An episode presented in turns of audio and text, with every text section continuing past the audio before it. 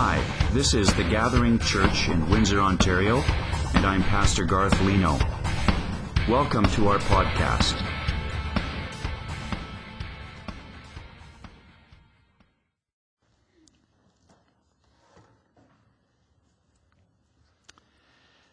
It's Christmas Eve. The house is quiet now. The wood is crackling in the fireplace. The last piece of apple pie has been eaten by you know who. The stockings have been hung on the fireplace mantel. And the manger has been placed right where it should be. It's Christmas Eve. The world has been a little different this past week, don't you think? It was temporarily transformed. The magical dust of Christmas glittered on the cheeks of humanity ever so briefly. And it just felt like a different place, reminding us of, of what is worth having and what we were intended to be. We forgot our compulsion with winning. We put away our ladders and ledgers. We hung up our stock options and our stopwatches. We stepped off of our racetracks and roller coasters and we looked out toward the Star of Bethlehem. And oh my, what a sight we saw. It's Christmas Eve. The Bible says this is how the birth of Jesus Christ came about. His mother Mary was pledged to be married to Joseph. But before they came together, she was found to be with child through the Holy Spirit. Because Joseph, her husband, was a righteous man and did not want to expose her to public disgrace, he had in mind to divorce her quietly. But after he had considered this, an angel of the Lord appeared to him in a dream and said, Joseph, son of David, do not be afraid to take Mary home as your wife, because what is conceived in her is from the Holy Spirit. She will give birth to a son, and you are to give him the name Jesus, because he will save his people from their sins. And that's a very important verse. A very important thing to remember. Jesus, Jehovah saves, is what that name means. Jesus will save his people from their sins. All this took place to fulfill what the Lord had said through the prophet the virgin will be with child and will give birth to a son, and they will call him Emmanuel, which means God with us. This is the season of joy because more than at any other time, we think of him. We think of Jesus at Christmas. The name of Jesus is on our lips more at this time of the year than any other time, any other season. It's the only time of the year that you're going to hear songs about Jesus playing at the mall. I can assure you that. And the result? Well, for a few precious hours, we behold Him. We see Christ more clearly at this time of the year. Our Savior, Jesus, the King, our Advocate, the Alpha and Omega, the Prince of Peace. Those who pass the year without seeing him suddenly see him. Those who are accustomed to using his name in vain all of a sudden use his name in praise. Eyes now free from the blinders of self really see him. Do you see him? All of a sudden, he's, he's everywhere. He's in the, the smile of the policeman as he drives the big white van full of Christmas presents down to the Children's Aid Society. He's in the emotion of the father who's, who's too choked up, too full of thanks to finish his prayer at dinner time. Do you see him? He's in the tears of the mother who this morning welcomed her son home from Vancouver. He's in the heart of the man who this morning went downtown, Windsor, and handed out cold bologna sandwiches and warm wishes to the homeless. He's in the smile of the single mother who received a card from her church, and so now she can buy Christmas presents for her kids. Do you see him? Is there room in your heart for God to write his story? He's here, Emmanuel, God with us. He's here. Do you see him? Do you hear him? He's the wonderful counselor, the Prince of Peace, the everlasting Father. He's here. The Savior has been born. The Bible says the Word became flesh and dwelt among us. We have seen his glory, the glory of the one and only Son who came from the Father, full of grace and truth.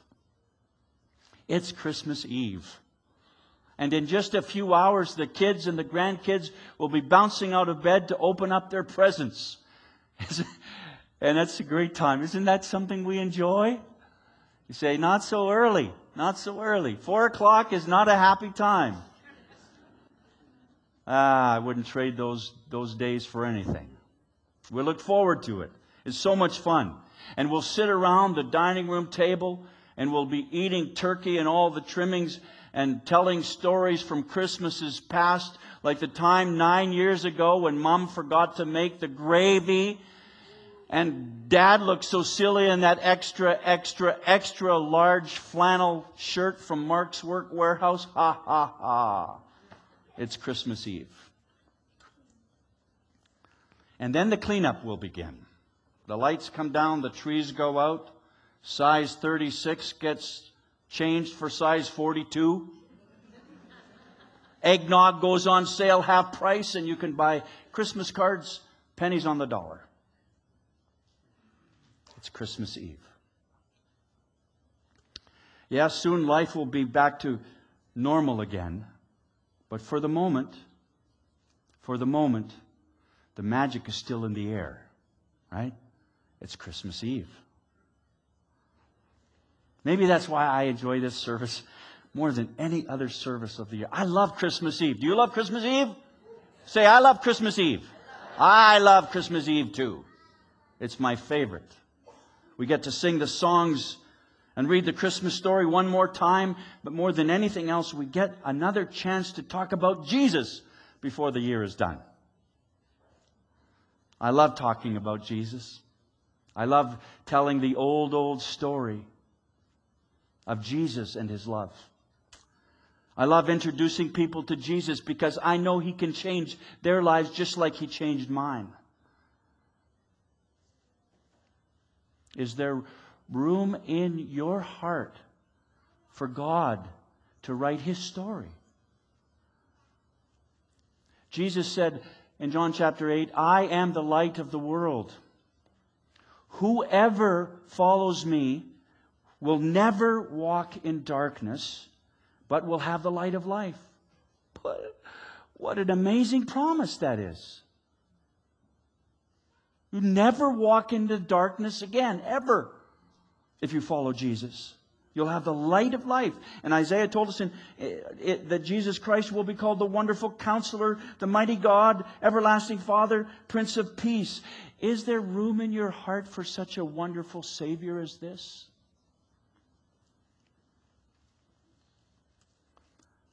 John 3:16 For God so loved the world that he gave his only son that whoever believes in him shall not perish but have eternal life. That verse is not in the center of the Bible, but it's the center of the Bible. It's just one of the most important verses that you could ever know or read or memorize. Last night we had our birthday party for Jesus. It's an annual Leno tradition. And I had all three of my granddaughters and we practiced that verse, John 3.16. For God so loved the world that he gave his only son. For God so loved the world that he gave his only son. For God so loved the world that he gave his only son. And then I put two chairs up in front of the fireplace and they all, they stood on the, remember? I stood on the chairs and they said, For God so loved the world that he gave his only son. It's the center of the Bible. It's the center of my life. I hope it will be the center of your life too by the end of the night. Is there room in your heart for God to write His story? See, when you put your faith, when you put your trust in Jesus and all that He did for you, you will see Him more clearly. You will understand all the fuss and all the fame surrounding Jesus. And everyone who puts their trust in Jesus receives forgiveness for their sins. Wow. To be forgiven completely and totally is an amazing thing. Everyone who puts their trust in Jesus receives a new heart, a new life, a new beginning, a new hope, a new destiny. Will you put your trust in Jesus today? Will you let God write his story on your heart? I'm going to pray in just a moment, and I'm inviting everybody here to believe in Jesus. If you have never trusted in Christ, there's not a moment in time that you can remember when you placed your confidence and your trust in Jesus. Why don't you do that tonight? Why don't you make this night, this Christmas Eve, your very first as a follower of Jesus. It's as simple as repenting of your sins and trusting in the name of Jesus, trusting his, in his birth, his virgin birth, his death, and his resurrection from the, from the grave. And if you can wrap your head and your heart around that, Bible says you can be saved. So will you pray with me, please? Father, thank you so much for this Christmas Eve, and thank you so much for sending your Son, the Lord Jesus Christ, to be our Savior. Not just an image on the front of a Christmas card.